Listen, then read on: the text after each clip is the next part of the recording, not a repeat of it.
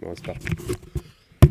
Alors, donc en gros, on a une conversation, comme je te disais, donc on- ça s'appelle les ondes étranges. Les zones étranges. Les ondes. Les ondes. Les ondes étranges. Et ça s'appelle une étrange rencontre. Donc c'est une étrange rencontre avec Yannick Stara, un, un nouveau résident à l'étrange atelier euh, qui va rester quoi 4 semaines 5 semaines Presque 5 semaines. Presque 5 semaines. Beau format. Tu vas Beau faire, bébé. tu vas faire un dé- plein de choses. Beau stress. Non. Bon stress. Ouais, pas de stress. Zéro stress, faut pas stresser. hein, non. Non, mais il y, a un- il y a un enjeu quand même. Donc, euh, Donc l'idée comment, de, ta, de ta résidence, c'était euh, une invitation sur le, le thème insulaire. Mhm. Euh, bon, insulaire, l'insularité, euh, le territoire, tout ça, c'est un peu pareil. Quoi. Toi, tu, tu- tu te reconnais dans ce thème ou, euh, ou- ouais. À double titre. Ah, Dis-moi tout.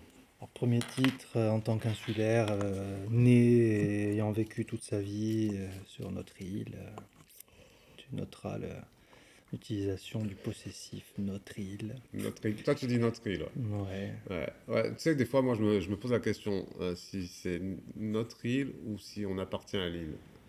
Bah, il y a sûrement des deux. hein. Dans l'amour, il faut être deux. hein, donc, euh, Ouais, mais même en plus, euh, j'ai j'ai un peu l'impression qu'en fait, tu, on on n'est pas, on choisit pas en fait, tu choisis de rester. même pas. Si, moi j'ai choisi. Toi, tu choisis. Oui, mais est-ce que c'est vraiment un choix? Est-ce que c'est pas une nécessité? Non, ah, bah, il naît peut-être de la nécessité, mais moi j'ai fait le choix. J'avais la possibilité d'aller travailler sur le continent, sur Paris, euh, dans des beaux studios de graphisme, dans lesquels finalement je me sentais pas chez moi. Ah. Donc de la nécessité de me sentir chez moi est, est né le choix de monter au tout départ en 2003-2004 euh, la structure euh, Ashram. Qui va Ashram, c'est permettre- toi en fait. hein. Bah oui, parce qu'en fait, quand j'étais déjà, quand j'étais étudiant, que j'ai fait mon mémoire de maîtrise d'art plastique à appliquer, je l'avais déjà signé Ashram à l'époque, et dans le sens euh, lieu de méditation, euh, Ouais. bouddhiste, euh, le lieu où tu te poses pour penser, réfléchir, euh, etc. Et c'est les retraites en fait. Ouais, ça. Ce sont des, Ouais. des endroits de retraite. Et un des, des enseignants que j'avais euh, à l'époque, euh, qui était dans le jury pour évaluer mon travail, m'a dit, euh, à la fin de, de mon oral, m'a dit Vous êtes le plus jeune retraité de France. c'est c'est pas mal, ça. C'est Et c'est voilà. beau ça. Et depuis, j'ai gardé le nom. J'ai toujours signé Ashram, les tableaux. J'ai toujours. euh, Donc ça fait combien d'années là maintenant? Fait presque 25 ans maintenant. 25 ans qu'Ashram existe, Ouais, que tu es revenu euh, et que tu es resté du coup, je suis resté. et que tu, euh, et que tu crées ton œuvre sur l'île depuis.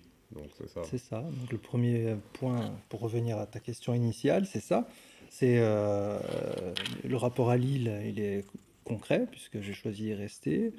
Deuxième rapport à Lille est plus philosophique, puisque si je reprends euh, très maladroitement les propos de Jean Toussaint des Andes, le philosophe euh, Oui. connu, euh, notre corps humain, sous sa forme biologique, est une île à partir du moment où c'est un territoire qui est occupé par un esprit et une âme et euh, où l'air qui nous environne nous sépare du corps de la personne d'après, qui est à son tour une île. Ouais, je savais pas que tu avais dit ça. Ouais, c'était très beau, c'est très C'est très poétique. beau, ouais, et- ça, ça, ça, résume bien. euh, je trouve que c'est très juste finalement, parce qu'on est un territoire euh, à part entière, et puis quand on rencontre l'autre, bah, il y a deux îles, euh, deux territoires. Qui sont Disons qu'il y en a qui sont un peu plus une île que d'autres. Toi, toi j'ai vraiment l'impression que tu es vraiment, vraiment une île. Quoi. Il, y a, il y a- il y a un côté comme ça. Bon, je prends le compliment. ouais, non, ouais, non, c'est un compliment, c'est pas du tout défaut. Justement, quand j'ai pensé au titre de cette résidence, évidemment, c'était en même temps que je pensais à, ton travail et à ce que tu faisais. Et justement, je me suis dit, tiens, Yannick Stara, c'est une île à, lui tout seul, quoi, donc euh, ça, va coller forcément. Quoi. Ça colle. En plus, j'ai une thématique très forte dans mes, dans mes recherches de ces 8 à 10 dernières années, c'est la topographie de nos émotions. En philosophie, encore une fois, hein, je, je me raccroche beaucoup en fait au, au courant de pensée euh, que j'admire. T'admires euh, la ouais, philosophie. j'admire la philosophie parce que certains concepts, il faut aller les chercher. Ils sont pas spontanés, ils sont pas évidents. Et c'est ce que j'aime dans l'art en fait. hein. Quand euh, je parle d'art, je ne parle que des, des artistes ou des œuvres qui amènent à penser, à réfléchir, à ressentir sous le couvert de l'émotion et pas sous le couvert de ce qu'on aime ou de ce qu'on n'aime pas. Ça, c'est Ouais, de l'appréciation. voilà, l'appréciation basique. Si on trouve ça joli, euh, je rejoins Nietzsche, hein, encore un philosophe, euh, qui, qui fait le gros distinguo entre ce qui est beau et ce qui est joli, mais on aura l'occasion d'y revenir. Ouais. Donc pour revenir sur la topographie des émotions, si on est un territoire en mutation tout le long de notre vie et tout le long des- de chaque seconde de notre journée, si on peut faire des reliefs avec des cimes, des vallées, des collines, euh, un ciel, euh, un océan, un au-dessus, un en dessous, à l'extérieur, je pense que par effet de miroir, euh, on a exactement la même chose à l'intérieur. Et je me dis qu'il y a aussi des, des abîmes, des montagnes, des crêtes euh, qui sont sous le coup de l'émotion. C'est beau ça, c'est- vachement beau en fait. C'est une, une parfaite image de la solarité en fait, ce que tu viens de décrire. Quoi. Ou, C'est, enfin, euh, ou de, de- de l'aspect très euh, tellurique, matériel, concret. Oui, quoi. oui, non, Ce mais dans tous les sens, ça, ça marche, ça marche sur, euh, sur la topographie, sur la géographie, sur bah, ce qu'on est en tant qu'insulaire, ce qu'on devient en tant qu'insulaire, etc. Donc de, de, créer, de créer son relief. C'est ça, un territoire. c'est- voilà, on devient un territoire complexe. On habite un territoire qui, de fait, est complexe, hein, parce que personne n'est plat tout le temps. Quoi. Ça, Et- ça, ça, reste à, à définir. Bon, Je suis peut-être un ou à deux, voilà. Je pense qu'il y a des gens très plats qui passent derrière les affiches et tout. tu sais. Ouais. Je pense qu'en justement, on est en train d'aplatir les gens au maximum. Non? Ouais, Il y a un peu de ça. effectivement. Donc euh, c'est a- d'autant plus intéressant de voir justement dans, dans ta démarche euh, et artistique et philosophique, euh, universitaire aussi. Donc, Universitaire aussi, mais par accident. Ah ouais, Ouais, c'est-à-dire? Ça- j'ai un parcours particulier. Quand j'ai monté euh, Ashram en 2003-2004, hein, les, tout premiers moments où, où j'ai démarré vraiment en 2003, l'idée c'était de créer un studio de graphisme avec une forte valeur ajoutée artistique dedans. Je Ouais. voulais pas faire le graphisme pour le graphisme, c'était pas le graphisme de supermarché qui m'intéressait, c'était pas l'infographie euh, euh, dans le mainstream, on va dire. Je voulais vraiment qu'il y ait une identité forte pour chaque projet et je voulais en même temps qu'il y ait mon identité forte. Sur ça, je peux me, me targuer d'avoir plutôt réussi. Tu sais que, je- enfin, je te l'ai déjà dit, mais euh, bon, j'ai eu mon parcours de graphiste aussi, et, euh, et euh, une époque où j'étais très critique sur ce qui se faisait, justement, j'avais aussi un peu cette démarche d'amener Ouais, chose de plus artistique et, et avec une vraie identité, la mienne et, et celle de, de- de qui je devais représenter. Il y avait un seul travail qui trouvait grâce à mes yeux dans, dans les rues, c'était le tien. Ouais, c'est cool. donc, euh, Ouais, merci. donc, je euh, me souviens à chaque fois de tes affiches. C'est un fait. Hein. Euh, je me dis, waouh, c'est ça. Voilà, à chaque fois, ça m'interpellait. dans la voiture, un carrefour, et puis hop, une affiche de votre event. Mhm. Et euh, tu fais, ah ouais, non, c'est de suite, tu es attiré par ce qui se passe dans l'image, etc. Et, et euh, justement, ça m'a amené à me dire, tiens, en fait, voilà, c'est possible. Et, euh, Ça a un prix énorme. hein. hein, voilà, c'est très compliqué. C'est bon, financièrement, c'est un échec, mais Tout à en fait. tout cas, j'ai tenu ma ligne. Je la tiens encore aujourd'hui avec beaucoup moins de clients, mais euh, je garde des projets qui m'intéressent et qui me tiennent à cœur. Oui, et voilà. ça se passe pas trop mal. Tu- quoi. tu t'as sélectionné. euh, Bah, que j'ai fait passer le plan artistique d'abord. Ouais. Donc, pour revenir sur la question euh, de l'université, quand je monte à Shram, j'invite euh, certains de mes anciens enseignants de l'université et puis euh, certains, euh, certaines personnes qui étaient à l'époque à la présidence, dont un des vice-présidents de l'université qui est don Mathieu Santi. Et je l'invite à ma première expo sur Ajaccio. Et quand il vient, il me dit, donc il y avait lui et il y avait Christian Christophard à l'époque aussi qui est après devenu directeur de l'IUT, qui me dit euh, Ben, euh, des expos d'art numérique euh, comme ça, on n'en a pas vu chez nous, et euh, peut-être que vous devriez venir parler à nos étudiants de licence pour partager Ah, votre savoir-faire. Ça Ça a démarré comme ça. Ah, c'est la meilleure façon dont, dont- dont Voilà. une chose peut démarrer, ça.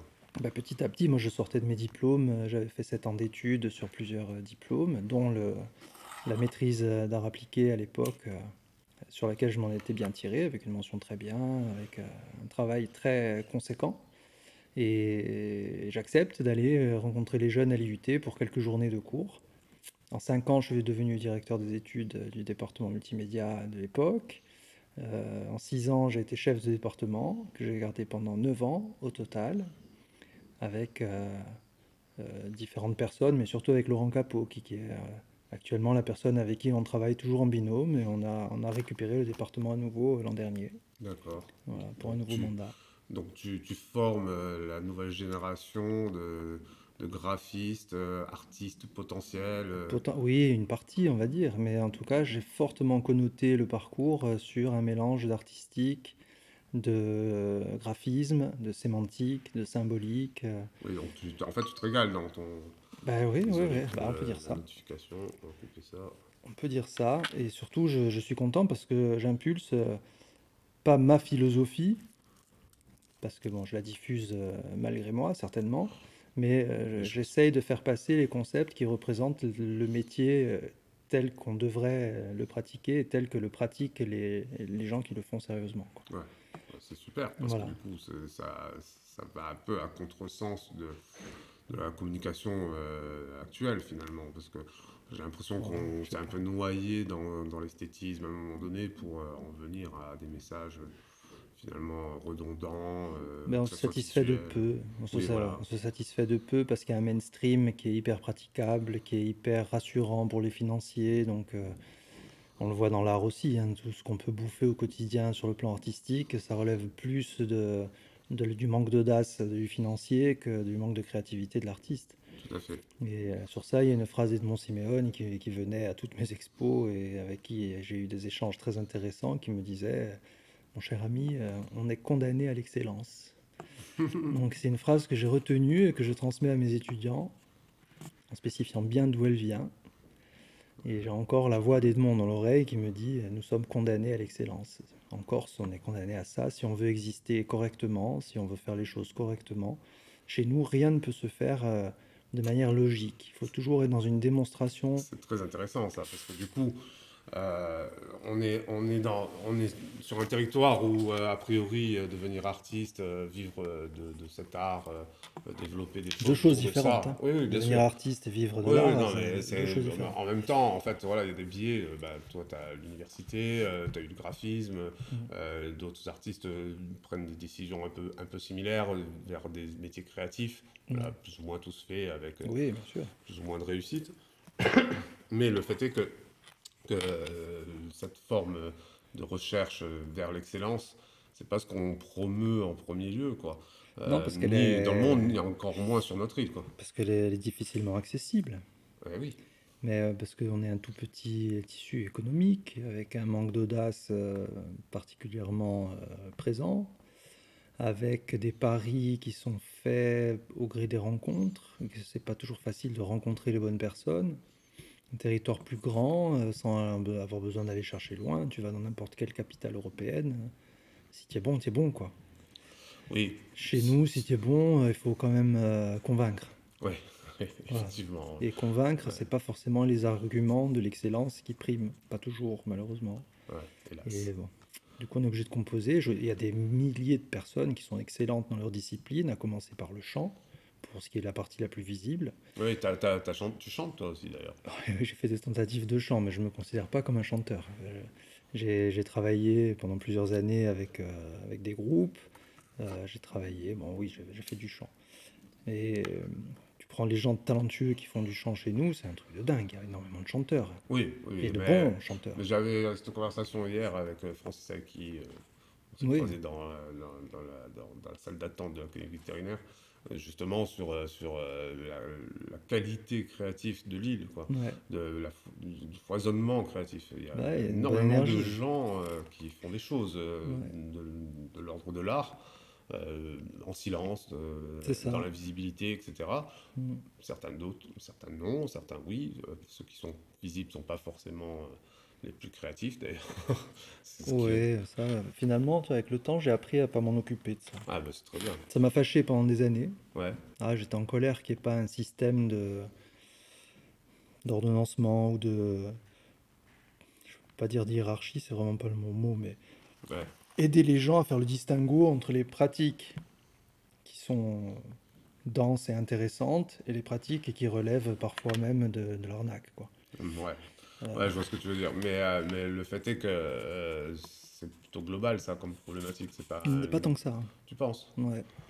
Parce que j'ai l'impression justement qu'en fait on n'est pas on, on est dans la rapidité euh, de, de, de, de l'information et l'art passe là-dedans aussi. Et donc du coup, euh, euh, même quand il y a des propos très profonds, ça passe sur une espèce de chose plate. Comme euh, certaines personnes dont on parlait tout à l'heure, mais euh, et, qu'au final, au final, ça tire la création vers, vers, vers, des choses très très très lisses, sans goût, sans odeur, sans, sans, aspérité, qui, qui dans les dans le swipe. Dans le swipe, mais tu vois, chez nous, je trouve qu'il y a une, visibilité donnée à tout le monde par principe. Alors, d'un point de vue politique, c'est bien. Uh-huh. Que tout le monde ait à peu près la même euh, possibilité d'exister dans l'espace public.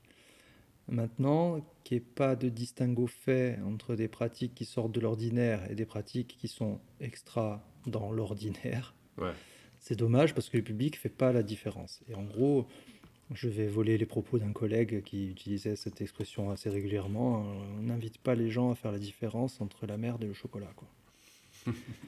Et je trouve que, pour le dire un peu grossièrement, on a quand même pas mal de tablettes de merde. Oui, bah, effectivement. ça, c'est des propos un peu, un peu durs. J'en suis, capable. Du, du coup, euh, toi, tu as envie de montrer euh, ton, ton, art euh, différemment, j'ai un peu l'impression. Alors, en fait, pour tout te dire, j'ai même pas envie de montrer mon art. Ah, oui. C'est pas une question d'envie. C'est comme quand je pratiquais le chant, je chantais pas pour aller devant un public. Ouais en fait, le, chant, voilà, c'est un mode d'expression, c'est un exutoire. Si tu le partages avec un public, tant mieux pour le public. Mais ça a toujours été plus une angoisse d'aller chanter devant des gens qu'autre chose. Parce que quand tu chantes devant des gens, ils attendent la performance et ils attendent le truc réussi.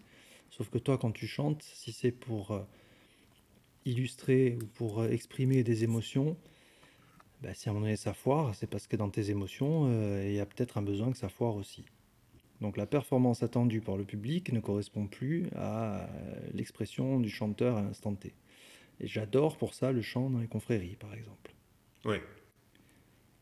Oui, du coup, il n'y a pas l'aspect performatif euh, ça. Euh, qui, euh, qui, est attendu par, par le public et par même la communication autour d'un. C'est que de la communion. En fait, c'est une communion. C'est pas, c'est pas une performance, c'est pas un spectacle. C'est pas une question aussi justement d'éducation du public, ça, comme tu disais juste avant. Bah, on est la société du divertissement et du spectacle, donc c'est pas étonnant que les gens veuillent du divertissement à tous les étages. Oui.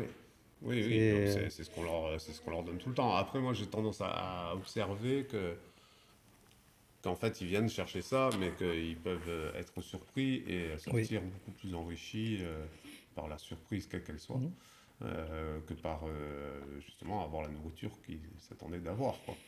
Ouais, mais ça, ça marche que de temps en temps.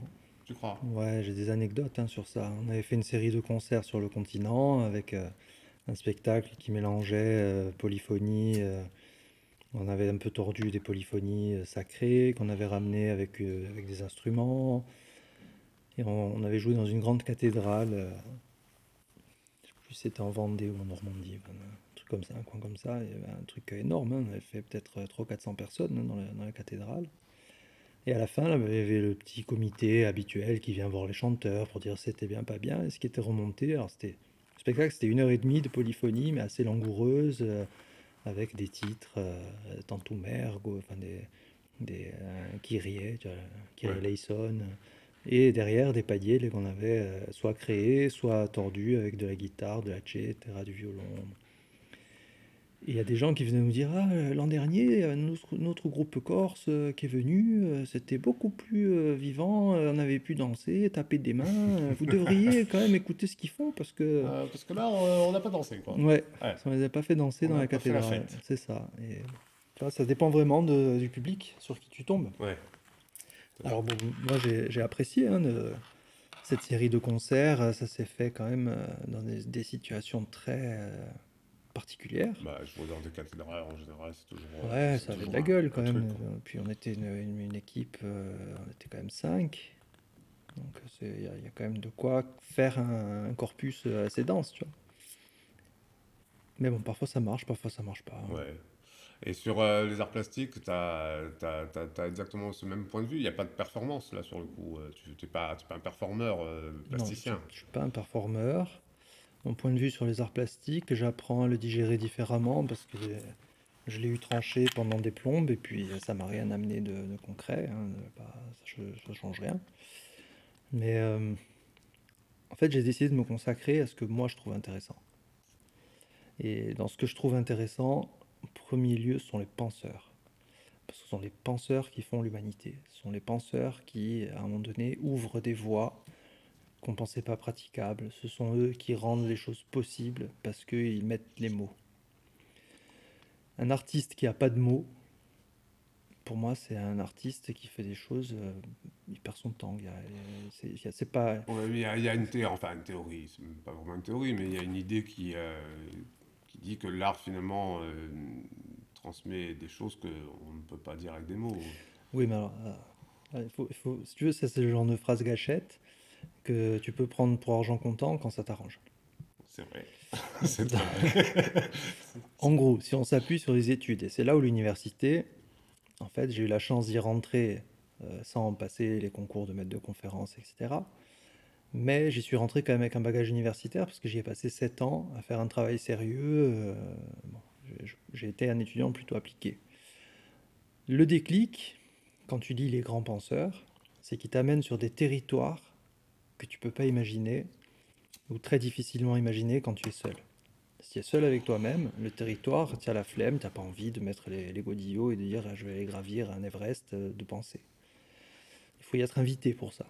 Ah il faut avoir le guide, il faut avoir le Sherpa. Il faut donc, les, penseurs, pour moi, servent de guide de Sherpa pour la pensée d'après. C'est là où le travail de l'humanité, c'est un travail commun que je trouve absolument merveilleux parce qu'il il est chapeautant aujourd'hui, on en parlait hier, hein, mhm. la, civilisation qui a le plus de recul sur le passé, puisqu'on en est presque à 8000 ans de recul à peu près euh, exploitable, visible, compréhensible, etc. C'est une chance pour nous de pouvoir regarder 8000 ans en arrière. Complètement. Et il ne faut pas s'en priver de cette chance. Bah non, non, tout à fait. Donc si je fais la synthèse de ce qui me porte, moi, à continuer de produire, je parlais des mots, la linguistique, je ne sais pas si tu te souviens, dans les années 2000, il y avait eu toutes les émeutes en banlieue où ils brûlaient les bagnoles, euh, tous les mecs, ils étaient vénères, etc. En gros, il y a des, des, linguistes, des sociologues et des linguistes qui ont répondu à pourquoi il y a eu cette violence. En gros, pour parler français au quotidien, lire le journal, il te faut à peu près 2000 mots. 2000, 2500 mots. Et euh, tu peux t'exprimer correctement, tu peux comprendre correctement. Ils se sont amusés à faire une étude sur les gamins qui cassaient tout dans les rues. Il est ressorti qu'en moyenne, ils avaient 800 mots. D'accord. Quand tu n'as pas les mots pour exprimer quelque chose qui te tient à cœur, il ne reste plus que la violence. Il ne reste plus que la violence parce qu'on ne te comprend pas et ça te vénère. C'est intéressant ça. En, fait, donc euh, la problématique euh, est, un point de vue de communication tout le temps en fait.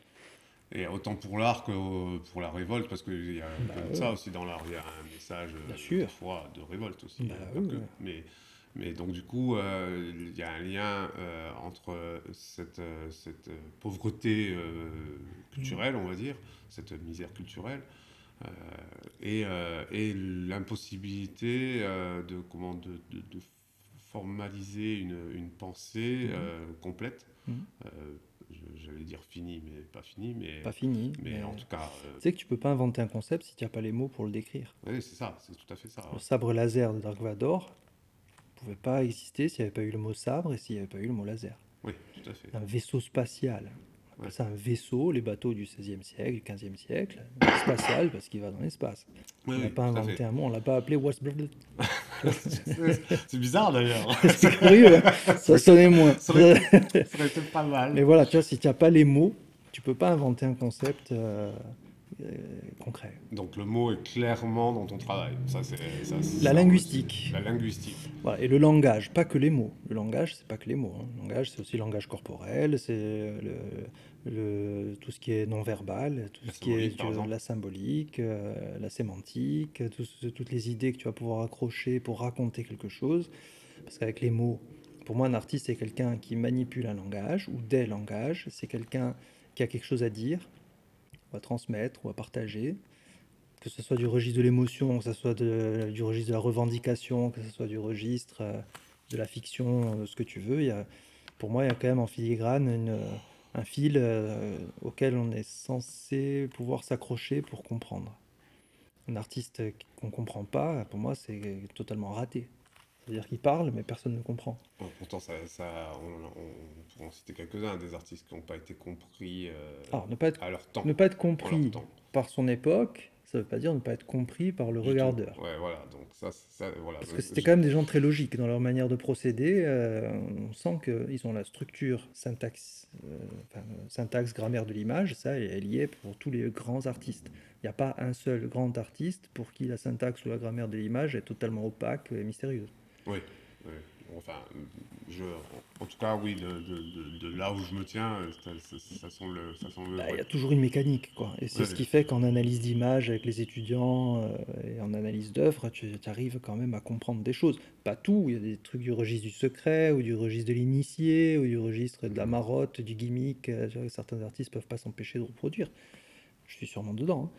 Mais euh, globalement, les grandes lignes, on doit pouvoir les lire. Et Justement, tu es sûrement dedans. Dans- par contre, de quoi tu as conscience de- dans, dans quoi tu te trouves, toi Alors moi, je suis à la croisée des chemins, c'est ce qui me rend probablement euh, euh, particulier, j'allais dire, mais ça sonne un peu prétentieux alors que ça l'est pas du tout dans, Non, dans ma bouche. peux- mais- Non, non, mais je confirme, tu es particulier. Mm.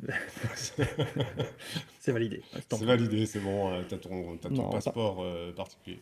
En fait, je reviens à mon idée des penseurs. Ce qui me fascine, c'est le génie qu'on va trouver chez certains phares euh, euh, dans l'histoire de l'humanité.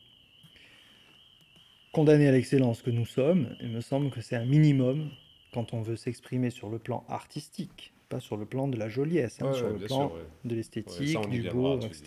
tout. Quand tu veux t'exprimer dans ce domaine-là, il me semble un minimum de prendre en considération les champs de recherche fondamentale euh, qu'on va retrouver entre autres à l'université, mais pas que, parce que l'université c'est un temple des savoirs, mais il en existe d'autres. La, Ouais. na- la nature aussi c'est un temple des savoirs. Ceci dit, quand tu as un endroit dans lequel on centralise tout ça, qui te permet de voyager là-dedans, d'avoir un accompagnement, de trouver des gens avec qui échanger, euh, de qui t'enrichir, euh, avec qui tu vas pouvoir pousser ta réflexion plus loin sur des trucs que tu peux pas forcément envisager tout seul, il me semble que quand on a cette opportunité, il faut pas la rater. Et toi, tu l'as pas raté. J'espère, je fais tout pour ne pas la rater parce que euh, j'ambitionne d'avoir une œuvre euh, plurielle, j'ambitionne d'avoir une œuvre euh, qui peut amener sur des rivages très différents d'une personne à l'autre.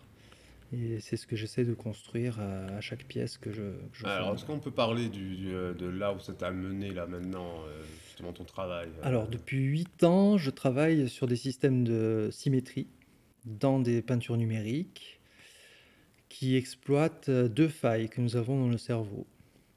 La première, c'est ce qu'on appelle la pareidolie. C'est notre capacité, c'est inscrit dans notre ADN et c'est ce qui a permis à l'homme de rester en vie depuis, euh, voir des formes dans, depuis, euh, depuis la préhistoire. hein. C'est euh, notre capacité à voir dans la nature euh, les éventuels dangers qui peuvent nous sauter à la tronche pour nous bouffer. Donc on voit dans les nuages, dans le sable, dans, les, dans le maquis, on voit des visages. Alors ça, justement, je me souviens qu'on avait eu cette conversation euh, et euh, j'y pense régulièrement euh, parce que j'aime beaucoup regarder les nuages, justement, euh, ou le ciel, euh, ou les étoiles, ce genre de choses. Et, euh, et forcément, il y a toujours ce jeu de découverte de la forme Ouais. qui nous fait penser à telle ou telle chose. Et je pense que même pour les artistes, c'est un peu plus complexe parce que du coup, la forme, elle peut euh, évoquer quelque chose de totalement abstrait, mais être... Aussi, euh, euh, ouais. être tout aussi euh, importante dans, Ouais. dans le regard de, de la per- du regardeur. Tiens, justement, on va utiliser ce mot, fameux. le fameux mot.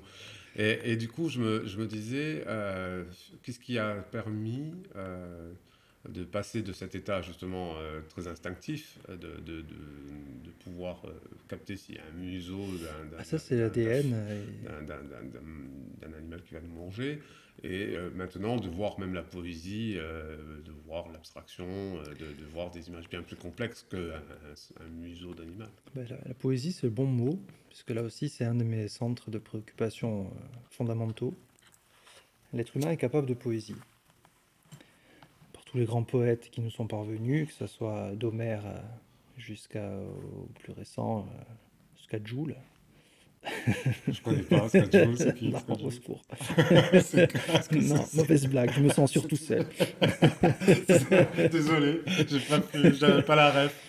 Vous avez la ref, vous? Non, non plus, apparemment. Non, enfin, quand tu prends l'histoire de la poésie et que tu lis, euh, là en ce moment je lis du François Chang, c'est bouleversant. Ouais. Il écrit des poèmes qui traitent de la mort comme étant une étape de la vie, euh, qui sont sublimes. Manipuler des mots pour faire monter des images dans l'esprit des gens, avec des concepts forts et avec en même temps une sensibilité extrême, c'est la magie de la poésie pour moi. C'est euh, même si parfois il y a des poésies du quotidien qui sont fantastiques, hein, des petits mouvements qui ont l'air de rien, un acte de charité que tu vas remarquer qui va te bouleverser. la poésie peut se trouver dans. Tu peux la trouver dans, tout et tout le temps et partout. Même dans, euh. ce a de plus sombre. Hein, ah oui, bah, enfin, pour ce qui me concerne, c'est surtout dans ce a de plus sombre. Hein, oui, voilà. Euh. et, et je trouve que la poésie, c'est un excellent moteur et c'est un excellent moyen. Mais pareil, pour être un bon poète, tu peux pas être un bon poète avec 500 mots, c'est très compliqué. Sinon, tu vas réduire ta poésie à une liste de courses. Bon, pourquoi pas, mais.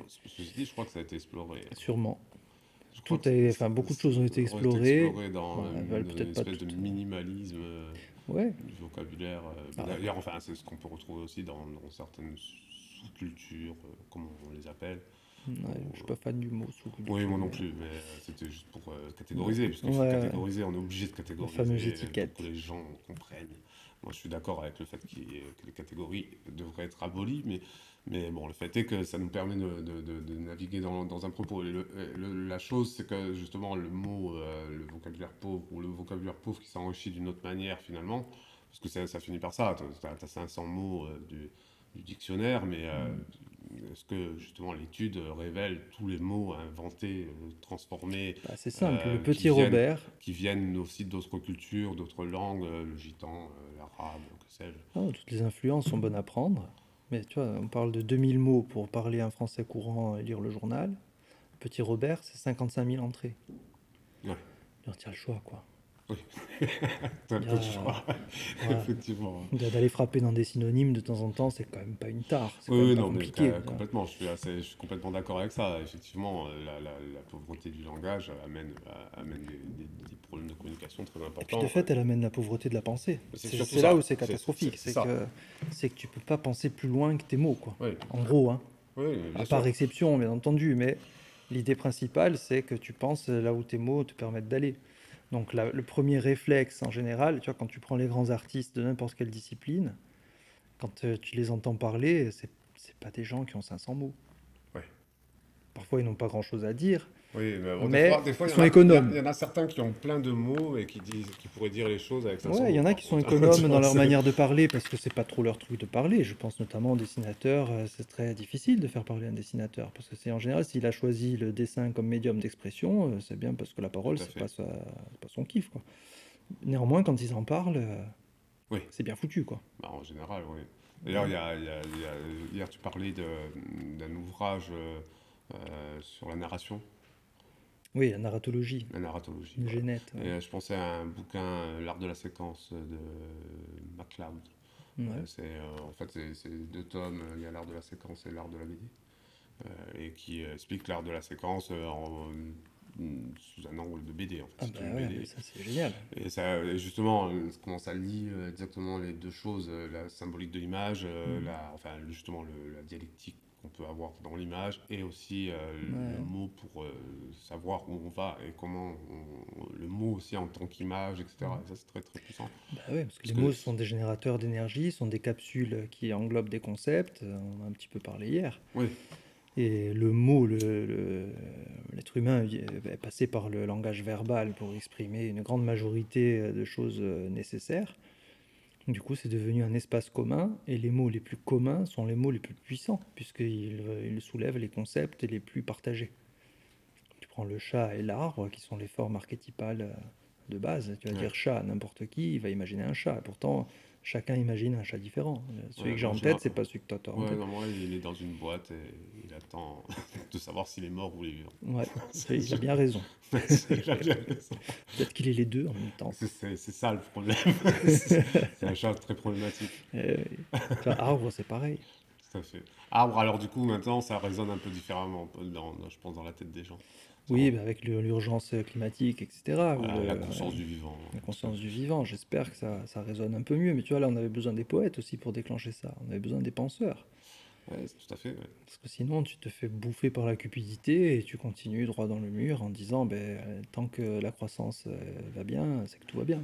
Bah, le, truc, c'est que là, maintenant, effectivement, les penseurs, on a l'impression qu'ils sont, sont, dans l'obscurité un peu. Pas tant que ça. Hein. Bah, euh, sont pas euh, en avant. voilà, on va dire qu'ils sont moins dans la lumière. Voilà, pas dire dans Bon, l'obscurité. ça dépend lesquels.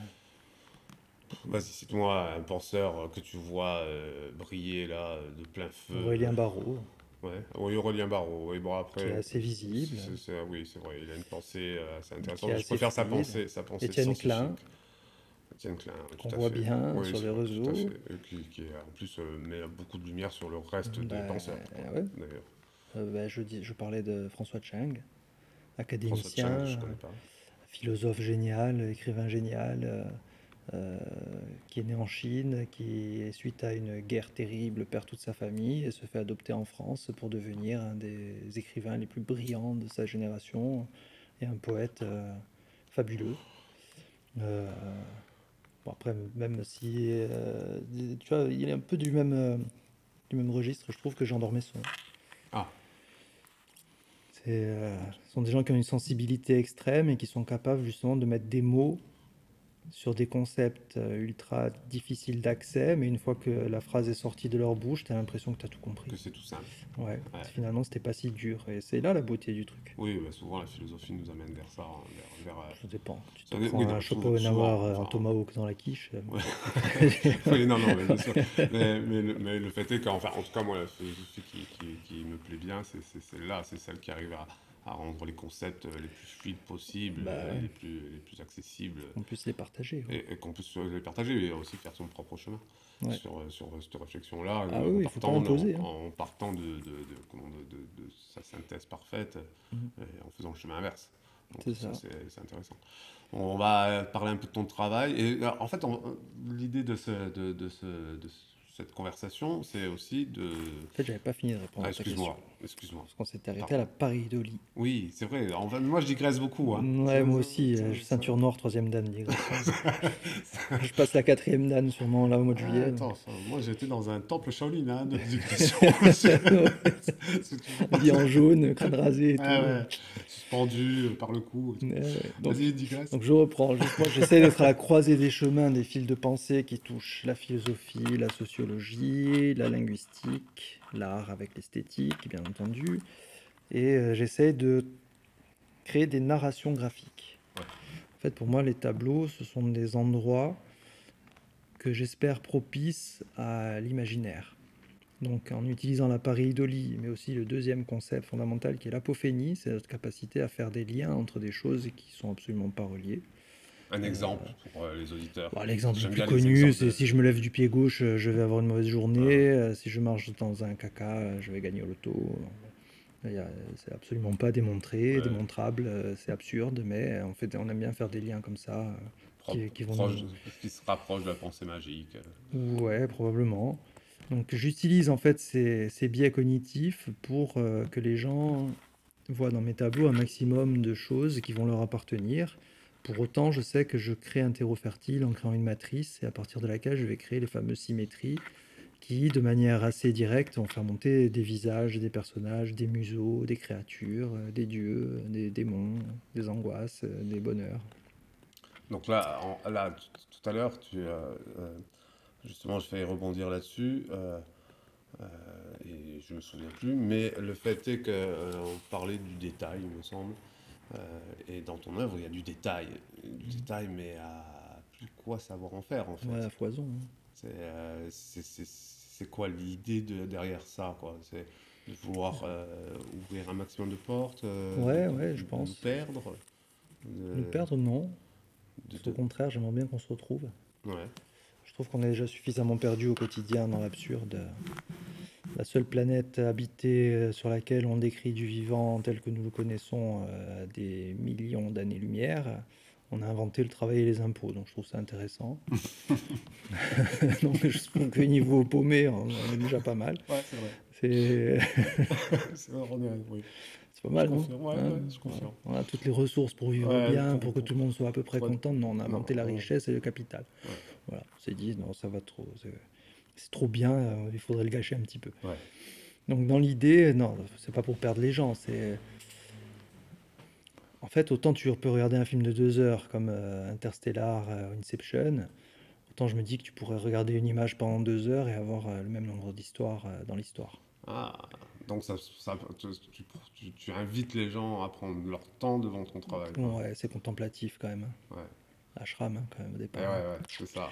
Donc c'est assez contemplatif. Maintenant, j'ai travaillé euh, une quinzaine d'années sur des poésies graphiques asémantiques, c'est-à-dire que j'utilisais tous les symboles des alphabets, français, latin, euh, grec, euh, russe, arabe, etc. Je prenais tous les, alphabets puisque ce sont pour moi des catalyseurs d'énergie et de savoir. Et je, je faisais des assemblages de signes asémantiques, mais qui pour autant pouvaient générer dans l'imaginaire du spectateur euh, certains concepts, certaines idées, euh, certaines impressions, euh, certaines ambiances. J'ai fait ça pendant une quinzaine d'années. Et ensuite, en passant par les symétries de manière un petit peu accidentelle, je me suis aperçu que les visages correspondaient à ce qu'on trouve dans les fictions, dans les BD, dans les mangas, dans les films de science-fiction, les aliens, les, même après chez Marvel, enfin dans les comics, tu vois, tout, tout le, le cara design qu'on trouve sur des créatures qui seraient extraterrestres, ben, euh, ils apparaissent de fait dans les symétries. Alors, à qui va avoir la structure totémique? Mais forcément, dès que tu lèves un concept, ça donne envie de creuser. Tu peux- tu- on te dit, putain, on dirait un totem. Qu'est-ce qu'un totem Ouais, voilà. Et pourquoi l'humanité a été obligée à un moment donné d'inventer un totem? Donc j'ai été chercher. Donc là, tu es obligé de frapper chez Lévi-Strauss et chez De Scola, entre autres, euh, en anthropologie. Ensuite, j'ai vu que ça faisait apparaître des visages qui faisaient penser à des démons. J'ai été chercher. Des démons, tu vas chercher euh, soit chez les Japs, euh, soit chez les cathos, entre autres. Et du coup, tu tombes sur la définition du démon qui est pas tellement celle euh, qui est faite Oui, dans l'imaginaire collectif, tu vois, c'est pas que ça. Après, on m'a dit, ah mais je vois des, des animaux. Alors ok, une représentation d'animaux, donc là tu fais le lien avec le totem, évidemment. Après, euh, on dirait un dieu. Oh ouais, on dirait un dieu du feu. Alors tu vas frapper dans tous les dieux du feu, et je suis remonté comme ça chez Agni, chez Héphaïstos, chez euh, plein d'autres. euh, dieu du feu, tu rebondis sur dieu des enfers, donc tu vas faire un tour dans la mythologie grecque.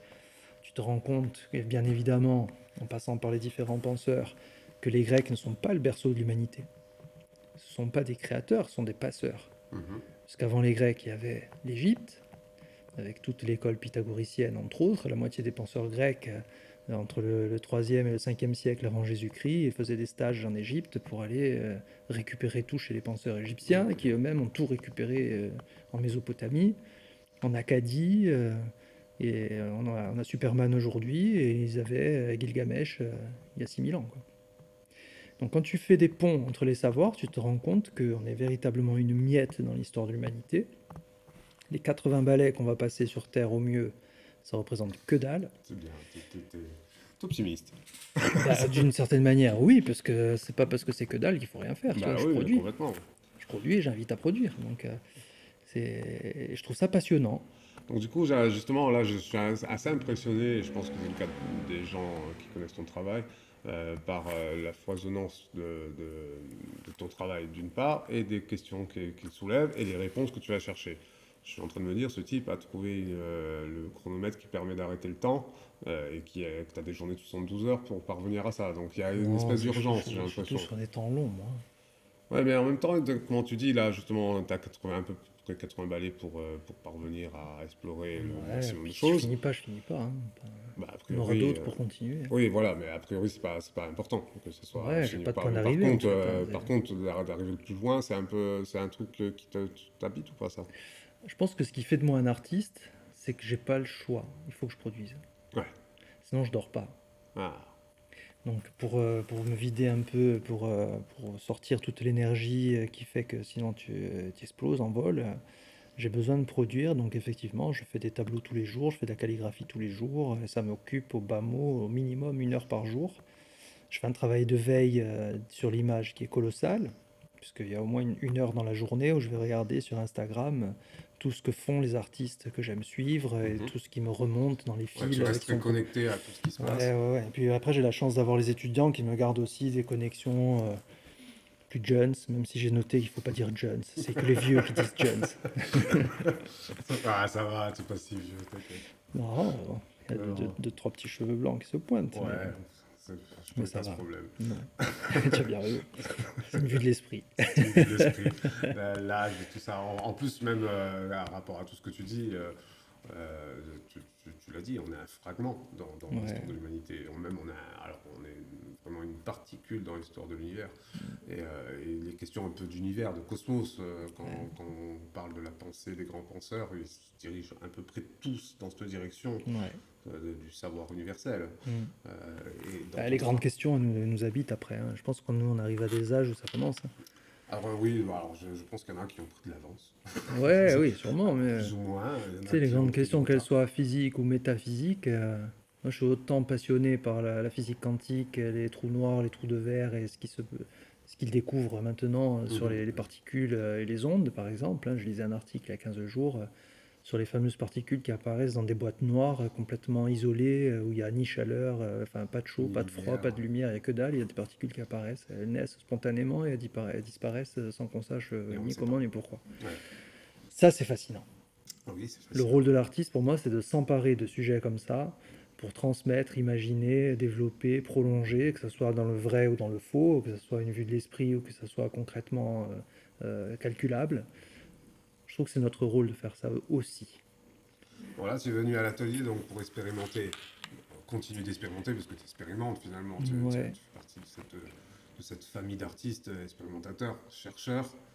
Même à la limite, je pense que même le terme chercheur-artiste serait ouais. le, plus approprié. Bah oui, tiens, par exemple, il y a enseignant-chercheur et pour y avoir artiste-chercheur. Oui, oui, tout à fait. D'ailleurs, enfin, c'est comme ça qu'on voit un peu les choses à l'atelier. Hein. on n'est pas, on est plus chercheur qu'artiste en fait.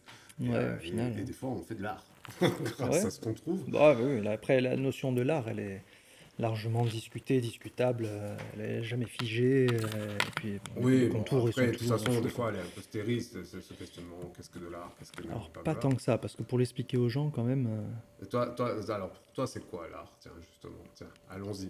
Vous avez du temps? On va essayer de la faire courte, parce que finalement, il y a moyen quand même d'être efficace. Quand on quand on la rallonge pour la rallonger, euh, c'est qu'à un moment donné, on, veut faire du prosélytisme et amener les gens à ah, penser comme on a envie que ça. Euh, pour moi, les champs de l'art, c'est l'expérimentation, l'expression. On est d'accord. C'est euh, le fait de pouvoir communiquer dans une certaine mesure, même si, attention avec le mot communiquer, transmettre plutôt. c'est transmettre quelque chose, qui soit du registre de l'émotion, de la pensée ou de la synthèse de tout ce qu'on peut faut qu'il y ait quand même une transmission, une logique. Maintenant, pour simplifier très rapidement, et je trouve de manière assez efficace, je vais simplement voler l'explication de François Chang qui lui-même s'appuie sur Nietzsche. En gros, si on définit le vivant et si on définit l'être humain, il y a trois composantes qui sont essentielles. Le corps, l'esprit et l'âme. Le corps, c'est facile à expliquer. C'est notre appareil biologique, c'est, on est locataire du corps pendant un temps qui nous est donné. C'est ce qui permet d'être au contact de ce qu'on appelle la réalité. L'esprit, c'est ce qui va nous guider à l'intérieur, qui va faire notre caractère, notre tempérament, nos modes de pensée, nos fils de pensée, etc. L'âme, c'est plus complexe. L'âme, à un moment donné, c'est quelque chose qui est très difficilement définissable, parce qu'on ne sait pas si elle est rattachée au corps véritablement. Autant l'esprit, oui, puisque c'est le cerveau qui va faire que tu puisses penser. Autant l'âme, on n'est pas sûr de savoir d'où elle vient ni où elle ira.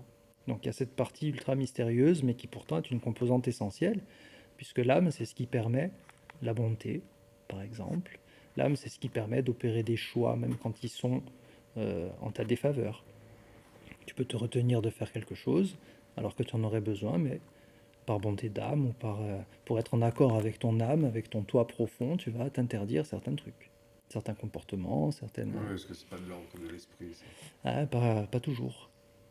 L'esprit est beaucoup plus rationnel. Oui, mais alors c'est ça le, truc, c'est que, que ce qu'on, il faudrait pouvoir définir le corps, comme tu disais, c'est très facile. Mm. L'esprit, euh, je pense qu'on peut aller plus loin dans le sens. L'esprit, c'est ta pensée. Oui, mais est-ce que c'est pas aussi la pensée qui nous échappe, l'intuition, euh, l'instinct? Euh, L'instinct ah, ça, dépend sur quoi il est dirigé. mais l'intuition, on va dire, l'intuition, tu connais mon point de vue sur l'intuition, qui est pour moi une une, base de données à laquelle on a accès inconsciemment, mais qui, euh, qui est forgée par nos expériences. Oui, mais ça, c'est le mélange de biologie et, de cerveau. Voilà, c'est ça. C'est, merci, pas merci d'arriver. Du coup, c'est pas là. Et donc, du coup, ce que, ce que justement, euh, cette biologie, tous ces critères purement scientifique, qui, qui, amène bah, justement la peur, des choses comme ça qu'on classe dans le sentiment, qui est même l'amour, hein, qui, qui, est un mélange de, de chimie. Ouais, On peut, on peut l'envisager comme ça. Certains, en tout cas, le décrivent comme euh, une, réponse hormonale. voilà, ça, peut être une réponse hormonale, effectivement. Euh, on voit aussi, par exemple, euh, une forme de conditionnement de l'humain. Il y a eu des tas d'expériences sur, sur, cette chose-là qui permet de, d'ouvrir plus ou moins ben, une communication plus basée sur le sensuel ou, mmh. l'esprit ou, ou, etc., etc. Enfin, de manipulation en général.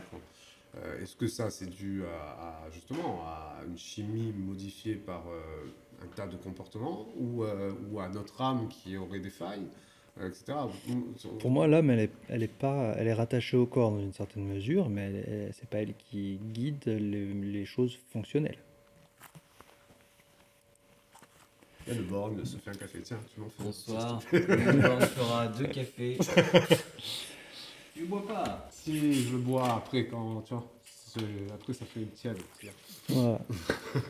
pour, pour, revenir sur la pensée de Chang, lui, il fait vraiment le distinguo entre les trois en disant que l'âme, c'est la partie mystérieuse, puisque c'est celle qui est la plus difficile à expliquer de manière rationnelle, puisqu'elle échappe au rationnel. Hum, tout à fait, oui. Mais c'est justement ça, cette chose qui échappe au rationnel.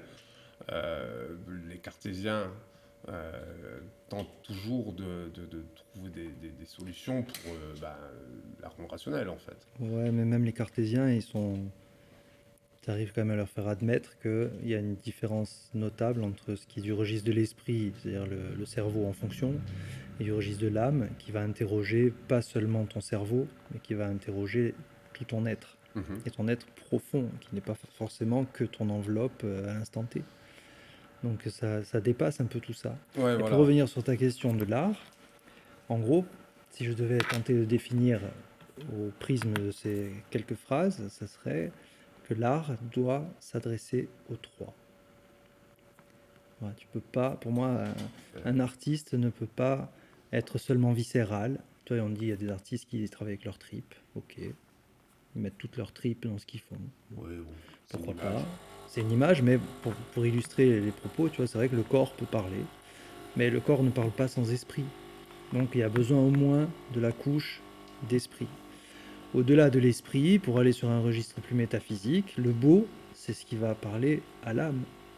C'est pas ce qui va parler au sens, c'est pas ce qui va parler à notre plaisir euh, personnel. C'est ce qui va transcender tout ça pour aller plus vers les grandes questions, qui va aller, qui va nous inviter dans quelque chose qui nous échappe et qui va nous bouleverser profondément, qui ne va pas simplement satisfaire nos critères. Tu es à l'aise avec l'idée que l'âme est reliée au sentiment Ah oui, bah oui, oui. Bah, un sentiment, ça peut être une réponse euh, moléculaire, biologique, euh, etc.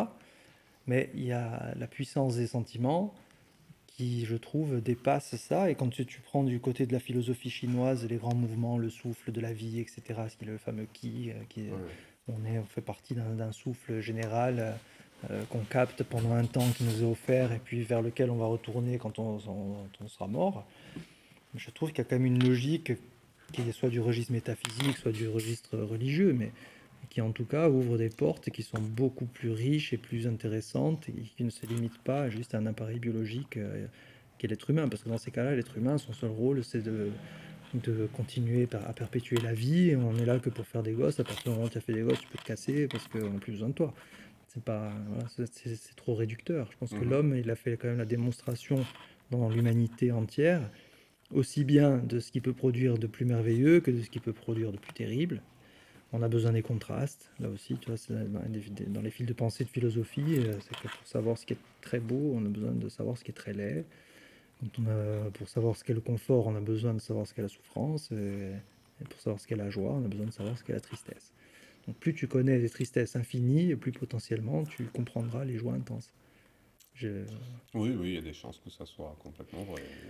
comme on est sur des jeux d'équilibre et de balance euh, tout le temps, bah, du coup, je, je, me rattache à ces fils de pensée parce que je les trouve beaucoup plus intéressants. Et donc, du coup, dans ton, quand tu euh, produis une œuvre, euh, cette question de l'âme, donc une question spirituelle, hein, on, peut, l'affirmer, euh, tu la vérifies comment? Je Euh, vérifie pas, j'ai pas, Non, mais j'ai je- pas, euh, j'ai pas cette compétence. Justement, enfin, vérifier, c'est peut-être pas le bon terme. J'essaie de l'invoquer parce que je sais qu'il y a des réflexes de l'ADN, etc., qui sont, qui, qui vont aller dans mon sens, qui vont produire les visages. Quoi qu'il arrive, les gens verront des visages. À partir de là, il y a toute la partie euh, commune, euh, toute la culture populaire. euh, je compte beaucoup dessus. Donc en fait, plus les gens ont un, un réservoir de culture populaire ou de culture générale grand, et plus ils vont pouvoir opérer des transferts dans ce que je leur propose. Et plus ça va être intéressant et pour moi et pour eux. Et toi, tu le fais ce transfert en, en- enfin, tu es spectateur de ton œuvre Ah bah oui, puisque quand même, euh, je, je produis, par exemple, euh, à partir d'une matrice, je peux produire plusieurs centaines de, de propositions, de tableaux, mais j'en finalise qu'une toute petite fraction, parce qu'en général, euh, mettons que je fasse euh, même euh, 1000 versions à partir d'une matrice. Sur les 1000, je vais en publier que deux, trois. Ouais. Donc, C'est- euh, c'est et, et je Ouais. publie forcément et nécessairement que ceux pour lesquels j'opère un transfert euh, qui, est, qui, pour moi, est déjà riche. En me disant que euh, lorsque les spectateurs ou le regardeur sera confronté à l'image, j'espère qu'il en verra même plus que moi. Non, oui, oui, bah, il y a des chances, parce que de toute façon, comme tu, tu- toi, tu le fais avec ton bagage, qui, Ouais, qui- ce qu'il est. Hein. je propose, je propose. plus de 500 mots. J'en ai 527. Et euh, effectivement, il y a des chances que ça fonctionne. Oui, mais ça, fonctionne. Enfin, ça, c'est de mon point de vue. Mais, euh, justement, je trouve ça intéressant justement que tu parles de ça parce que, que je trouve, euh, euh, à un moment donné, je te demandais si tu étais un performeur. euh, tu dis non, mais il y a là quelque chose de l'ordre de la performance quand même. Parce que Ouais, pour le nombre, mais le nombre est non, pas très c'est- C'est important, pas tant sur le nombre. C'est pas ça le, le nombre. Même si c'était 10 000 images, c'est pas, pas le propos. C'est pas ça la performance.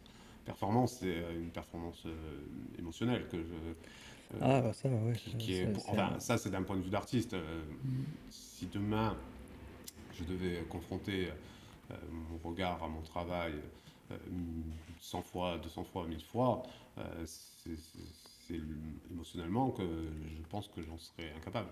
Et je trouve qu'en soi, en ça, c'est une performance. Ouais, je l'avais pas vu sous cet angle-là, mais pourquoi pas, ouais. Donc, Je euh, prends. Je prends, ouais, voilà. C'est bien parce que tu as un ressenti qui est, qui est quand même construit et nourri. Donc, euh, Bah, en tout cas, après, si ça amène ça aussi chez les gens, moi, je suis très ça, content. hein. bah, je pense que, enfin, en tout cas, là, l'idée, c'est de donner des axes euh, pour pouvoir rentrer dans ton travail, rentrer dans ta, dans ta philosophie, qui est, Mm. qui est clairement une partie intégrante, voire, euh, enfin, une espèce de microcosme de ta Ah pensée, euh, de ton geste. Bon, Euh, après, je me nourris des autres. hein, pas- oui, mais ça, euh, ouais, j'essaie d'être un euh, lien, je fais le lien. Voilà, on, est, on est des vecteurs. C'est ça. Certains disent euh, de. Ouais, je suis un vaisseau, vaisseau Vaisseaux, spatial. Voilà, c'est ça, on est des vaisseaux. Nous sommes des vaisseaux.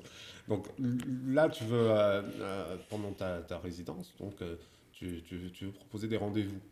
Ouais, j'aimerais beaucoup ça. Donc trois rendez-vous, justement, pour pas proposer les choses un peu euh, comme on a tendance à, à le, à le voir d'habitude, hein, un vernissage, on boit un Mm. coup, on regarde l'œuvre, on s'esbobille pas, et puis on repart à nos activités. Euh, tu parlais de, de, justement d'éducation, de, de, proposer aux gens aussi euh, de, ben, d'agrandir leurs horizons, leur vocabulaire. Ouais, leur, je proposais euh, une discussion, un échange, qui est un échange autour de pas seulement des tableaux, mais qui est un échange aussi sur euh, ce que véhiculent les tableaux et que euh, peut-être euh, dont je n'ai pas conscience ou peut-être qu'il faudrait que je développe davantage ou qui pourrait être intéressant à développer. Donc ouais, j'ai besoin maintenant de... Ça fait 8 ans hein, que je travaille quand même un peu dans ma grotte. Et là, j'arrive à un moment où j'ai le sentiment que mon travail est suffisamment abouti pour que je le montre de manière solide. Alors, j'ai pas passé 8 ans pour m'enfermer, j'ai passé 8 ans parce que je trouvais que c'était pas encore assez solide. Maintenant, ça y est, depuis une petite année, euh, je maîtrise bien mon process, je maîtrise bien mes images. euh, Ça se voit que t'es, t'es passé par le temple Shaolin, toi aussi. Ouais, j'ai fait mon petit Shaolin. euh. ouais, c'est kung fu, c'est le principe ouais, du ça, kung ouais, fu. hein. c'est, c'est C'est- petit scarabée, quoi. Il faut pratiquer tous les jours pour maîtriser un geste jusqu'à la maîtrise absolue qui te fait transcender le geste lui-même. Donc je suis persuadé que le rôle d'un artiste aussi, c'est d'être suffisamment dans la répétition pour parfaire le geste. Tu parlais hier de la techné. Bah, la technique première pour un artiste et la condition minimum, c'est de maîtriser l'outil de son art. Alors en art, on a beaucoup de personnes qui se sentent légitimes parce qu'ils ressentent, les fameux artistes viscéraux qui ont des émotions à transmettre, très bien. Si on transpose ça au foot, si j'achète un ballon, est-ce que je peux jouer en D1 Ouais, ok. Si j'achète un violon, est-ce que je peux jouer avec le Philharmonique de San Francisco? Si j'achète une guitare, est-ce que demain matin je peux euh, jouer avec Sting? Bon, voilà, il faut quand même avoir les pieds sur terre. Si j'achète un fouet et de la crème fraîche, je suis pas sûr de travailler chez Cédric Grolet. Donc le- la réalité, euh, la preuve- euh, les talents innés. Hein. voilà, le talent inné, le fameux. Le fameux En talent général, le talent inné, ça donne euh, le pétomane qui chante avec ses fesses. Mais bon. c'est pourquoi pas, ça peut être de l'art aussi.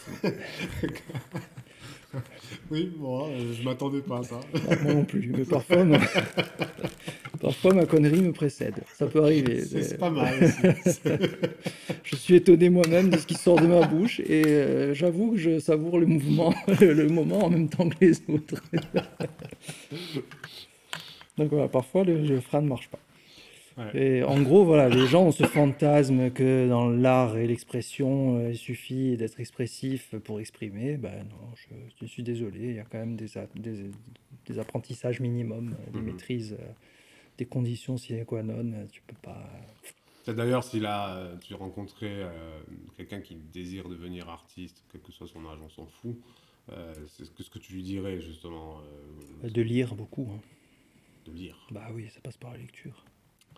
Lecture, c'est un moment privilégié où tu es seul avec toi-même et tu es seul avec l'auteur qui ne parle qu'à toi.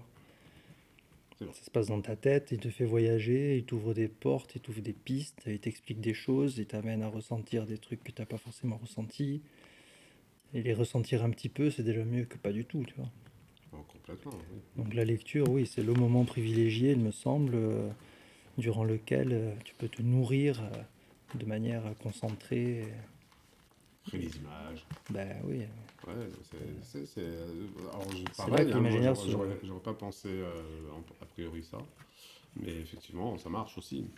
Euh, lire. Quand alors, en je dis lecture, c'est pas que les livres. hein, Oui, oui, bien lire sûr, des oui. tableaux, lire des images, c'est pareil. Lire, lire. euh, C'est voir, apprendre à lire. regarder, apprendre à comprendre. Oui, c'est- c'est c'est quasiment ça, c'est apprendre. Ouais, apprendre à renoncer, parce que le- chez les stoïciens, il y a une euh, fameuse phrase qui dit que tu peux pas euh, apprendre quelque chose à quelqu'un qui croit déjà le maîtriser. Ah, c'est- clairement, Ouais. clairement vrai. De toute façon, enfin, tout se règle avec Socrate. euh, je sais, moi je sais. Mm. Donc, Ouais. tout est réglé là. Donc Donc, euh, oui, il faut vraiment apprendre à renoncer à ce qu'on croit savoir pour euh, gagner du temps. Alors je dis ça sereinement, hein, quand j'étais étudiant, j'étais euh, horrible parce que euh, je voulais pas qu'on mette en question euh, ce que je croyais savoir. Ça Ah ouais. Ah oui. Ah, donc tu as fait un grand chemin quand même euh, pour, pour en, en venir à, à ta- à ton propos, à ton axe, et même à, à déterminer qu'à un moment donné, ton travail, là maintenant, euh, peut Ouais. exister en tant qu'œuvre proposée. Et, et de partir du moment où euh, tu pensais tout savoir, du coup, finalement. je crois que j'ai eu de bons profs en fait. Ouais, c'est Ouais. c'est grâce à ton, à ton cursus euh, euh, d'apprentissage à Et la vie, l'université. c'est un mélange. Ouais, voilà. Mon, mon cursus à l'université, je suis absolument ravi de l'avoir fait et j'estime que c'est une chance d'avoir pu passer par l'université. De toute façon, le problème était réglé. Mes parents n'avaient pas les moyens de m'envoyer dans une école privée. et, euh, du coup, euh, c'était tracé, c'était ça ou rien. Quoi. Ouais. Et j'ai eu la chance quand même dans ce non-choix d'être tombé sur quelques personnes qui m'ont bien guidé. Ça, c'est, oui, c'est, comme tu dis, une chance. Pas- Bah oui, parce que mine de rien, il faut reconnaître que notre système public, malgré tous les travers qu'il a, Oui, t'es habité aussi par des gens qui. euh, ouais, qui il y a sont quand même des, gens qui le portent. Quoi. C'est- Oui, oui, tout à fait, heureusement. Et oui, je reconnais très très volontiers que euh, j'ai quand même eu, euh, avec certains enseignants en tout cas, une chance euh, de tomber sur eux. Donc, on va aborder quoi au premier rendez-vous? Premier rendez-vous, c'est esthétique, histoire de poser un peu le cadre de l'esthétique de manière générale, avec des- de la lecture d'images, euh, avec euh, comment on voyage dans une image, en termes de composition, en termes de- de- d'équilibre, d'harmonie. Euh, Ah, D'ailleurs, comment on dit harmonie en grec? Ah, écoute, je, je ne le sais pas là sur le coup. J'ai dû Cosmos. le, savoir. Ah, c'est Cosmos. Ben oui, bien sûr. Bien sûr, Eh Cosmos. Eh oui, c'est logique. Donc Oui. euh, ouais, on va faire ça, esthétique, puis psychologie, parce qu'avec l'histoire des miroirs, il faut bien qu'on aille interroger nos copains sur le terrain de la psy. Et enfin, philosophie. La psychologie, hein. pas, le- pas- pas la psychanalyse. Euh, tu- bah, psychologie, psychanalyse, euh, à part l'aspect médical, euh, ouais, psychanalyse aussi. Mais Oui, non, enfin, la Après, j'ai- psychanalytique, euh, elle est un peu dogmatique aussi. euh, la, la- Ça dépend la qui la pratique, hein. j'ai l'impression un peu moins. ça dépend du praticien. Oui, voilà, chose, c'est mais- les dogmes qu'on embrasse ou pas. Ouais, ouais, c'est ça. Mais en tout cas, euh, oui, oui, c'est. J'aimerais bien faire le, le premier rendez-vous sur ces trois points-là qui me semblent aller euh, vachement de pair, en tout cas pour définir Tout ce qu'est une œuvre artistique ou les, les canons qu'on peut attendre. Donc ça, c'est le premier rendez-vous. Deuxième rendez-vous, Deuxième rendez-vous de mémoire, euh, c'est tout ce qui va être du registre des sciences, le rapport aux sciences fondamentales, donc les maths, la biologie, euh, le sens de la vie, etc. Euh, c'est... J'ai un trou. t'as pas ton papier. Si, c'est mon papier. Ouais, papier, prends on tes notes. Pas noté. Non, tu l'as rangé, je pense.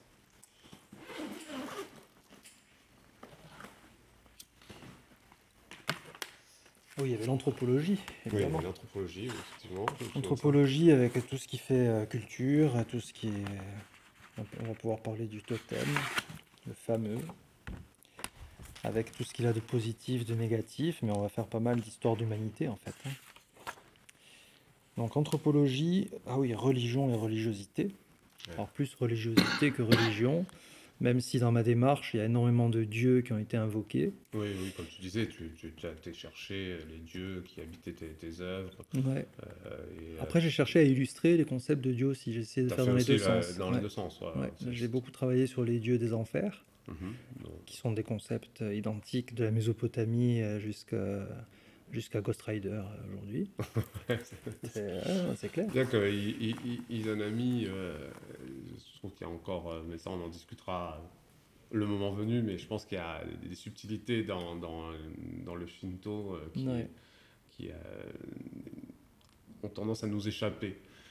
parce qu'on a toujours un peu finalement notre construction du bien et du mal, et, et que dans le Shinto, le bien et le mal, c'est pas comme on le pense. C'est euh, c'est moral, hein, le bien et le mal. hein. Ça Oui, dépend de la bah, morale dans laquelle tu es. Bah, justement, là, hein. on, on, est, on soustrait la morale et euh, c'est- pas de cet ordre-là. Justement, je pense que le- notre, notre langue ne permet pas de l'exprimer. Ouais. Le japonais, euh, je pense qu'il a, il a- Ah, l'outil pour le faire. Bah, du coup, euh, pour rebondir sur les langues, c'est peut-être un chapitre qu'on n'a pas encore envisagé, mais qu'il faudrait rajouter, puisque Ah, la, la langue corse, ça fait partie intégrante de mon process maintenant. Mhm. à différents titres, que ce soit sur des écrits en poésie ou que ce soit sur des calligraphies. euh, la langue, c'est un des points d'ancrage au réel les plus fondamentaux, puisque ça permet de déterminer euh, en gros les champs dans lesquels on va pouvoir euh, explorer et se fixer. Et très souvent, la langue, c'est l'outil premier de, enfin, de verbalisation, bien entendu, mais d'expression de, de ce qui nous arrive concrètement. Et le, tu disais le japonais permet d'exprimer des trucs qu'en français on n'a pas l'équivalent, et je le crois volontiers, parce que en- avec la langue corse c'est pareil. À manière de voir le monde, le premier filtre que ça pose sur notre vision du monde, ça passe par la langue. hein. Mhm, Tout à fait, oui, parce que euh, en plus l'expression, euh, on va dire, euh, imagée ou poétique Mm. de certaines langues, dont le japonais et le corse, pardon, font, euh, font euh, de certains concepts euh, euh, qui nous prendraient beaucoup trop de temps à, à expliquer avec le français, pour, exemple, euh, en quelques fragments de secondes, Mhm. comme ça, avec euh, une- juste prendre une idée poétique ou imagée. Et, euh, et ça, c'est ça, c'est c'est presque le rôle de l'art aussi, tu vois. c'est- Et, euh, et finalement que ça, se, ça nourrisse ton travail. Que il y a- pour moi, il y a, il y a vraiment. C'est-à-dire, j'ai dessiné ce cercle-là avec, euh, bah voilà, une, une continuité, euh, un, cercle virtueux Ouais. qui est qui, puissant fin. Bah oui, qui peut être plein de choses. Le cercle dans l'histoire de l'art, c'est. Mhm. Mais tu vois, les concepts, ils sont toujours quand même euh, proches. Même si on peut lui donner des symboliques ou des sens différents en fonction de l'utilisation, il y a quand même euh, la, la capsule énergétique, elle reste quand même dans un, un champ. J'aime bien ce terme, la capsule énergétique, même si. euh, Ouais, parce que ça récupère ça en fait. hein. Ça, ça, ça traduit un ensemble de concepts qui pour le coup sont assez convergents. Et, et c'est pas d'hier. Quand il y a des symboliques qui remontent à 6, 7 000 ans, 8 000 ans en arrière, si ça marquait l'histoire de l'humanité sous ce sens-là, euh, Des chances après- qu'il y ait quelque chose. oui, il y effectivement. a des chances qu'il y ait quelque chose. Et moi, j'irais même sur le terrain de, de Lovecraft dans ces cas-là, pour imaginer euh, toute, la, toute la partie fictionnelle que lui propose sur euh, ce qui précédait l'humanité. C'est assez rigolo à, à essayer d'envisager, d'imaginer, en se disant que scientifiquement parlant, c'est pas impossible. Ouais. J'ai jamais eu euh, ce- cet axe de réflexion, mais Ah ben, Lovecraft, son gros point fort, euh, c'est qu'il s'appuyait sur les sciences, il était passionné, hein, s'appuyait sur les sciences pour raconter des histoires sur des civilisations qui avaient eu des millions d'années avant l'homme. Et, et pourquoi pas? tout- euh, Oui, tout- complètement. Si la Terre a 14 milliards d'années, l'homme il a 2 millions, 2 millions et demi. Bon, j'exagère un peu, mais admettons. Euh, Sur 14 milliards, Bah. tu fais la différence entre un million et un milliard. Oui, non, mais c'est des proportions qu'on n'arrive pas à imaginer, justement. Bah, on parlait rendre- de ça hier, euh, de, de- de notre, de notre capacité à percevoir euh, des- les- le, micro, le macro. Bah, Il y a un truc qui marche bien, c'est que 1 million de secondes, ça fait à peu près 11 jours. 1 milliard de secondes, ça fait à peu près 32 ans. Ouais. Ouais. Donc là, C'est tu te rends mieux euh, compte. ouais. 30 11 jours, 32 ans. Voilà. Voilà. Donc 14 milliards d'années, la Terre. Avant l'homme, euh, il y a sûrement eu quelque chose. Parce que bon, en gros, nous avons 30 jours sur 32 ans. C'est ça, c'est ça. Donc on a une visibilité quand même super restreinte. Voilà. La fenêtre de tir, elle est quand Ouais, même euh, ouais, de l'ordre de la véranda. Ouais, de petite fenêtre sur le toit. Là. C'est ça. Parce que, enfin, moi, il y a un truc qui me passe, enfin, que, ce qui est très con et à la fois que je trouve fabuleux, c'est qu'on on- on peut voir euh, l'âge, jusqu'à l'âge de la Terre, si on regarde le cosmos, on ne peut pas voir plus loin, 14 milliards d'années. On ne peut pas voir plus loin. Ouais. C'est- On peut imaginer, on a des outils pour Oui, euh, maintenant on sait qu'à prédire- priori, pas un début. hein. prédire les deux autres pourcents, parce que ça, ça correspond à 2% de l'univers. Mm. Et encore, c'est un chiffre prendre avec des pincettes, parce que bon, a priori, il est en expansion, donc Tu vas le prouver, on ne sait pas. Donc, 2% d'un truc qui est en expansion, c'est un peu, un peu complexe. Et, et du fait qu'on maintenant on a les outils pour voir 4%, c'est fichtre rien, quoi. Ah oui. Mais ça, c'est passionnant pour un artiste, pour un poète. Complètement. Mais complètement, le, le- le truc, c'est justement, enfin là où euh, on se rejoint pas mal sur les conversations, c'est euh, sur, sur ces intérêts justement entre la science et l'art. Et, et, euh, toi, tu, tu es venu dans cette résidence du, du LIA, Laboratoire d'investigation artistique, qui a cet axe euh, de, de, comment, de consolider le lien entre art et science. Oui, bah, c'est un peu effiloché. ouais, au fil des, des sociétés, mais des sociétés récentes. hein. Oui, c'est quoi, 19e siècle en fait. ouais, jusqu'au 19e, euh, c'était hyper imbriqué. Ouais. 18e, ouais. Tu sais, même, euh, j'ai appris récemment que sous Charlemagne, pour apprendre la musique, tu avais deux ans de maths. Mais c'est logique. Et puis déjà, le système de Charlemagne est ultra révolutionnaire. D'avoir euh, formalisé un alphabet commun, euh, une syntaxe, une grammaire commune. C'est un, un chantier de titan. Tout à fait. Donc pour former des esprits, pour euh, leur donner la capacité de penser plus loin que le besoin concret euh, du quotidien, il faut quand même se donner les moyens, se donner le temps, parce que ce- on est sur des choses qui prennent un temps fou. Et le temps sera d'ailleurs l'objet de la troisième rencontre, avec Ah. notamment euh, la médiologie, qui fait partie des sciences de l'information et de la communication, entre autres, et sur lesquelles on s'interroge beaucoup sur les outils, euh, euh, les nouveaux outils contemporains et leur influence sur les comportements des sociétés, des personnes, des individus. Donc là, on est clairement les pieds dans le présent, voire dans le futur. Ouais, tu as déjà presque un petit pied ouais, vers le futur. Voilà. Et, euh, et ça, ça, ça, ça va t'amener à faire une thèse, si j'ai bien compris. J'aimerais bien, j'ai un projet de, de construire une thèse, ce qu'on appelle la recherche-action, c'est-à-dire euh, faire de la recherche à partir de mes travaux personnels, artistiques, pour essayer d'étoffer la réflexion jusqu'au moment où les deux se rejoignent pour reporter un fil de pensée euh, qui va se raccrocher à d'autres penseurs contemporains ou éventuellement, dans un cas plus audacieux, euh, proposer une, un fil euh, qui peut-être n'a pas été encore exploré ou pas tout à fait. Bon, voilà, ça c'est le l'aboutissement qui serait parfait pour moi. Donc en fait, là, on est en plein euh, d'une trajectoire l'atelier sur euh, l'étrange atelier sur ta trajectoire et euh, potentiellement la rencontre que tu vas faire avec euh, les gens qui vont venir à ces trois rendez-vous euh, qui ont lieu. Alors on peut déjà donner une première date euh, que je, je prends mon calendrier pour pas dire de bêtises. C'est le 31 mars. C'est le 31 mars, voilà. Le 31 mars, c'est le premier rendez-vous. Il y en aura un 15 jours après, puis euh, le dernier 15 jours après le second. Et, euh, et donc, tu vas aborder euh, tous ces thèmes. Moi, je vais te donner un petit coup de main aussi euh, Ah ouais. pour apporter euh, des, des- des choses aussi du sonore. Ouais. Euh, parce que ça, c'est un- une chose. On a déjà travaillé ensemble sur une œuvre Ouais, qui Vassar, qui, qui était exposée au Lazaret. Il y a une qui, qui s'appelait euh, plus modestement, mais qui, qui s'appelait Gaïa. Oui, aussi, c'est vrai. Ah oui, j'avais oublié. Oui, pendant le confinement. Ouais, Ouais, c'est- Gaïa. Première déjà. collaboration pendant le confinement. Ouais. Donc là, on va, on va continuer cette collaboration. On va pouvoir proposer aux gens aussi euh, des lectures euh, sens- sensitives, sensuelles, que je ne sais pas trop quel mot convient le mieux. Euh, en tout cas, proposer un peu de plonger dans tout, dans tout ça, dans tout, euh, tout ce qu'on a pu dire. Alors là, on a une pro- un premier, euh, une première étrange rencontre avec toi. Euh, je me disais en même temps qu'on parlait que, en fait, là, on a un peu exploré plein de choses. Euh, en creusant un petit peu de ci de là, en digressant pas mal, puisque ceinture noire de digression, et puis moins de Shaolin de Ah, digression, forcément, il y a, des moyens. Quoi. Donc du coup, euh, je te propose que pour euh, les autres étranges rencontres, on rentre un peu dans les détails, Ouais. sans non plus tout donner, parce que on, va essayer d'avoir le maximum sur la rencontre. De toute façon, voilà, c'est extrêmement ce vaste. que, ce que vont amener les gens aussi et que je vais prendre très volontiers. Et en espérant que justement, euh, vous, auditeurs, euh, vous, euh, vous pourrez justement venir à, à la rencontre de Yannick, de l'ashram, de rentrer dans l'ashram, parce que ça va se transformer en ashram en fait, hein, l'atelier. hein. a priori, tous, tous- tous- tous les 15 jours, on, on- une nouvelle proposition aussi. Ouais. Euh, pas toujours la même chose, euh, des, des œuvres euh, d'avant, des œuvres faites ici, Mhm. des choses qui vont résonner en- entre les unes les autres, avec les gens, etc.